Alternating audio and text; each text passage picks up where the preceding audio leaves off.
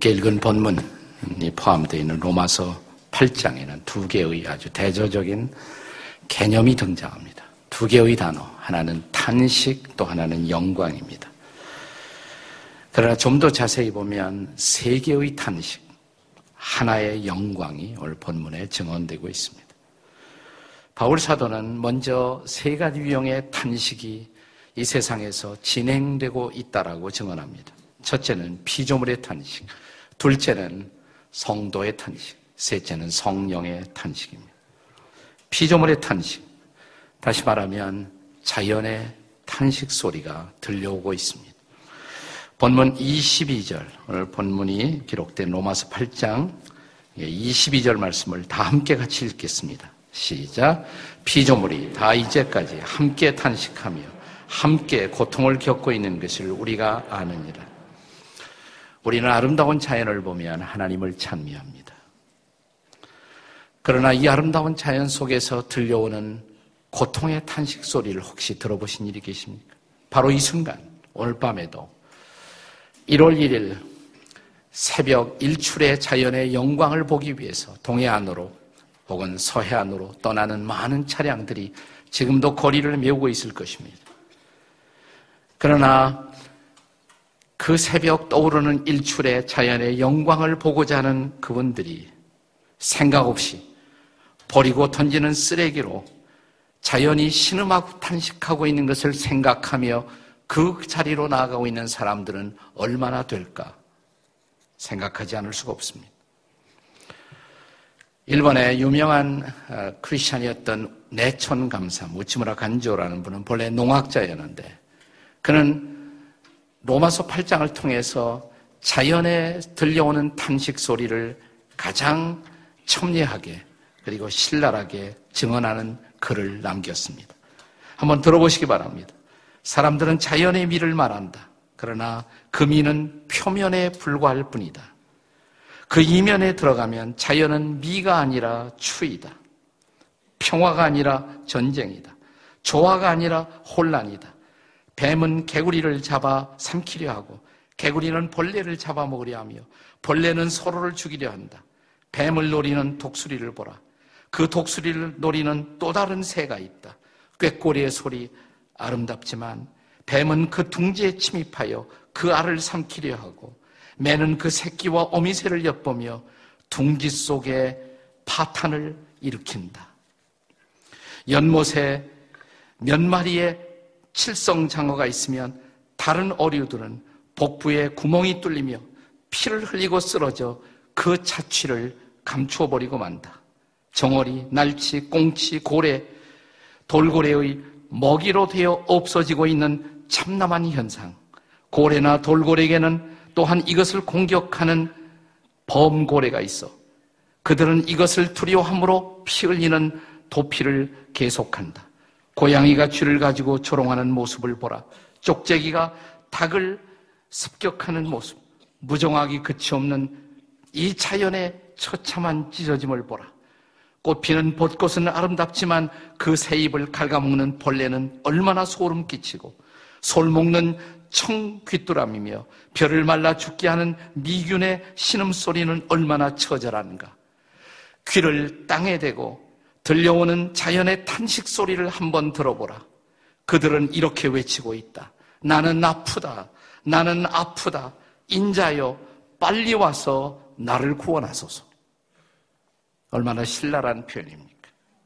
이 자연의 탄식 소리와 함께 또 하나 이 세상에 들려오는 탄식 소리가 있습니다. 그것은 바로 성도의 탄식 소리입니다. 같은 로마서 8장 23절이 이 성도의 탄식을 증언합니다. 같이 읽겠습니다. 시작. 그뿐 아니라 또한 우리 고 성령의 처음 익은 열매를 받은 우리까지도 속으로 탄식하여 양자 될 것, 곧 우리 몸의 속량을 기다리느니라. 우리는 구원받았습니다. 그러나 우리의 구원은 완성되지 않았습니다. 아직도 우리는 죄와 더불어 싸우고 있습니다. 그런 인간이기에 겪어야 하는 고통에서 성도도 예외가 아닙니다. 생로병사는 대표적인 우리의 고통일 것입니다. 우리는 태어날 때 탄식하며 울며 태어납니다. 늙어가며 우리는 고통합니다. 우리는 온갖 질병 속에서 신음하고 있습니다. 우리는 죽음 앞에서 두려워하고 고통스러워하고 있습니다. 인생의 길에 우리를 기다리고 있는 온갖 사고와 실패, 정신적인 고통, 배신, 수모, 소외, 오해, 모멸, 열등감의 고통들. 그래서 우리의 내면 깊은 곳에서 우리는 신음하고 탄식하고 있습니다. 이것이 바로 성도의 탄식입니다. 이 세상에서 성도도 결코 예외일 수, 예외일 수 없는 탄식 속에 인생의 길을 걷고 있다는 사실입니다. 그러나 오늘 본문은 또 하나의 탄식을 우리에게 증언합니다. 그것은 성령의 탄식입니다. 본문 26절을 함께 읽겠습니다. 다 같이 시작. 이와 같이 성령도 우리의 연약함을 도우시나니 우리는 마땅히 기도할 바를 알지 못하나 오직 성령이 말할 수 없는 탄식으로 우리를 위하여 친히 간구하시느니라. 하나님의 영이신 성령이 왜 탄식하실까요? 여러분, 이미 우리는 자연의 탄식의 소리를 함께 생각해 보았습니다. 자연이 훼손되고 파괴될 때 누가 제일 괴로워할까요? 이 자연을 지으신 분이 아니겠습니까? 창세기 1장에 보면 만물의 창조가 시작되며 하나님의 신이 수면에 운행하셨다고 말합니다. 하나님은 성령을 통해 만물을 창조하셨습니다. 그런데 그 만물이 파괴되는 모습을 보고 성령이 또한 탄식하시지 않습니까? 그 성령의 탄식 소리를 들어보셨나요? 한 2년 전에 필그림 하우스를 다녀간 세계적인 신학자 가운데 하월드 스나이더 박사라는 분이 계셨습니다. 그는 21세기에 그리스도인들이 직면한 최대의 과제 가운데 하나가 여전히 세월이 흘러도 우리에게 주어진 가장 중요한 숙제는 영혼의 구원일 것입니다. 그러나 21세기 이후에 영혼의 구원 다음으로 주어진 그리스도인들의 중요한 숙제가 있다면 그것은 생태계의 구원이라고 그는 증언했습니다. 자연의 구원 말입니다. 왜냐고요? 하나님이 지으신 자연이 생태계가 무너지고 있기 때문에 그렇습니다. 금년 한 해 이런 자연재해의 탄식 소리와 고통의 신음 소리를 우리는 세계 도처에서 듣지 않았습니까? 필리핀에서, 중국에서, 인도네시아에서, 미국에서 홍수가 쓸어버린 필리핀의 마을과 도시를 보았습니다. 태풍이 지나간 인도네시아의 참담한 우리는 해변의 마을들을 볼 수가 있었습니다. 미국, 문화적인 미국에도 예외일 수 없는 허리케인의 광풍이 쓸어버린 도시들을 우리는 볼 수가 있었습니다. 이 자연이 탄식할 때, 그러나 이 자연과 더불어 탄식한 또 하나의 탄식, 그것은 바로 성령님의 탄식이었습니다. 그러나 성령님은 또 다른 이유로 탄식하십니다. 그는 자연을 보시며 탄식하실 뿐만 아니라 이 땅에 살고 있는 성도들을 보며 탄식하십니다. 여러분, 자녀들이 아파하면 누가 제일 아파할까요? 자녀 이상으로 아파하는 존재, 그것은 바로 자녀를 자녀로 낳았던 부모가 아니겠습니까?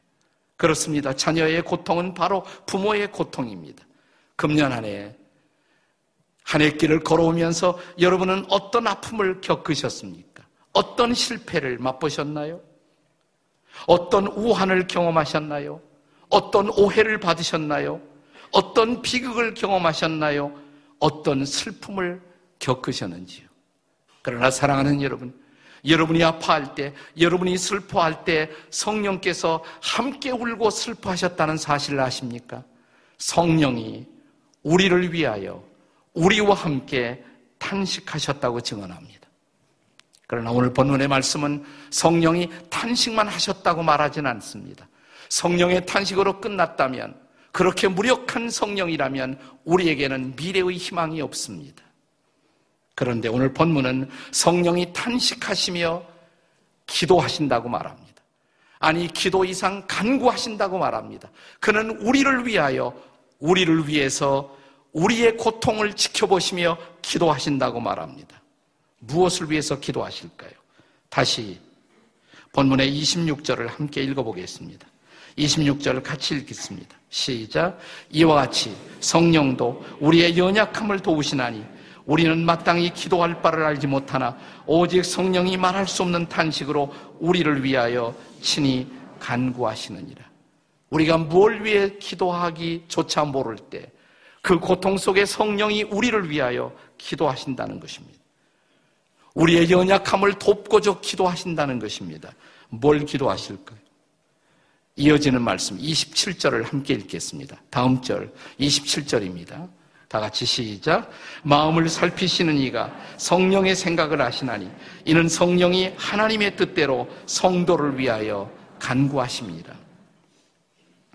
하나님의 뜻대로 그 뜻이 이루어지기 위해서 기도한다는 것입니다. 단순히 고통에서 우리가 면제되도록만 기도하시지 않습니다. 성령은 우리의 존재의 궁극적인 미래를 바라보면서 우리의 최선의 유익을 위해서 우리의 인생 속에 하나님의 뜻이 이루어지도록 기도하신다는 것입니다. 이어지는 말씀은 우리에게 친숙한 구절입니다. 28절의 말씀입니다. 함께 같이 읽겠습니다. 시작. 우리가 알거니와 하나님을 사랑하는 자, 곧 그의 뜻대로 부르심을 입은 자들에게는 모든 것이 합력하여 선을 이루니라. 우리가 지난 한 해 경험한 모든 것 속에 우리의 모든 실패, 우리의 모든 눈물, 우리의 모든 아픔, 우리의 모든 고통 속에 선이 이루어지도록 기도하신다는 것입니다. 이 모든 것이 합력하여 하나님의 선을 이루어내도록 이 선의 정체는 무엇일까요? 다음 절이 그것을 우리에게 증언합니다.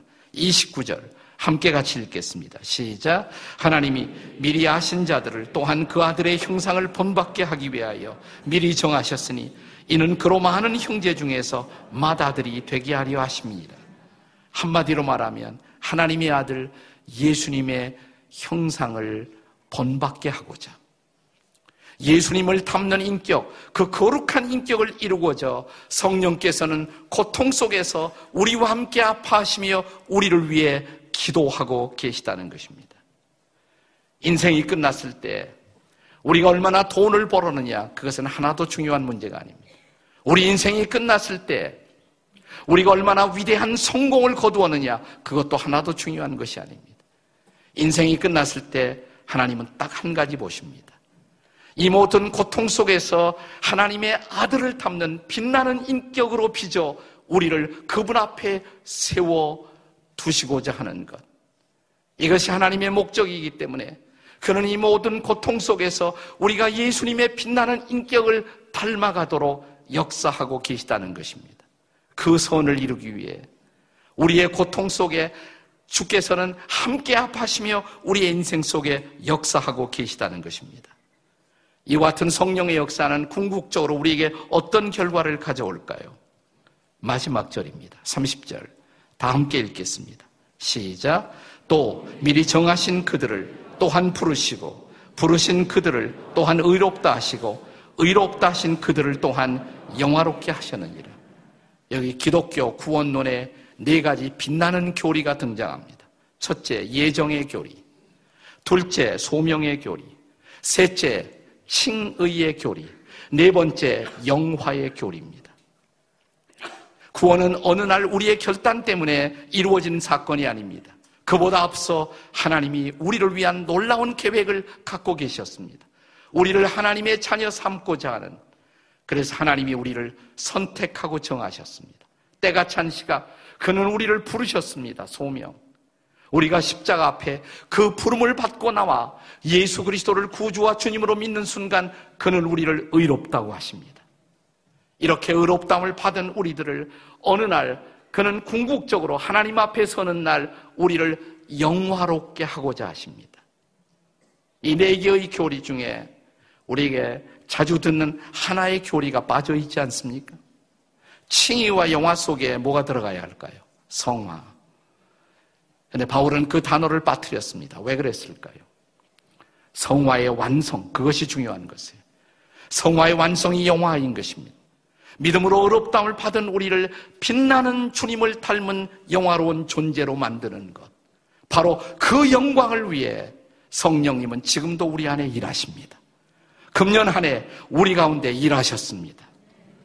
그렇습니다. 예수님을 아름답게 담는 인격으로 마지막 그분 앞에 세워져 아버지 하나님 앞에 서 있는 그 모습 보시기 위해서 성령께서 우리 안에 일하신 것입니다.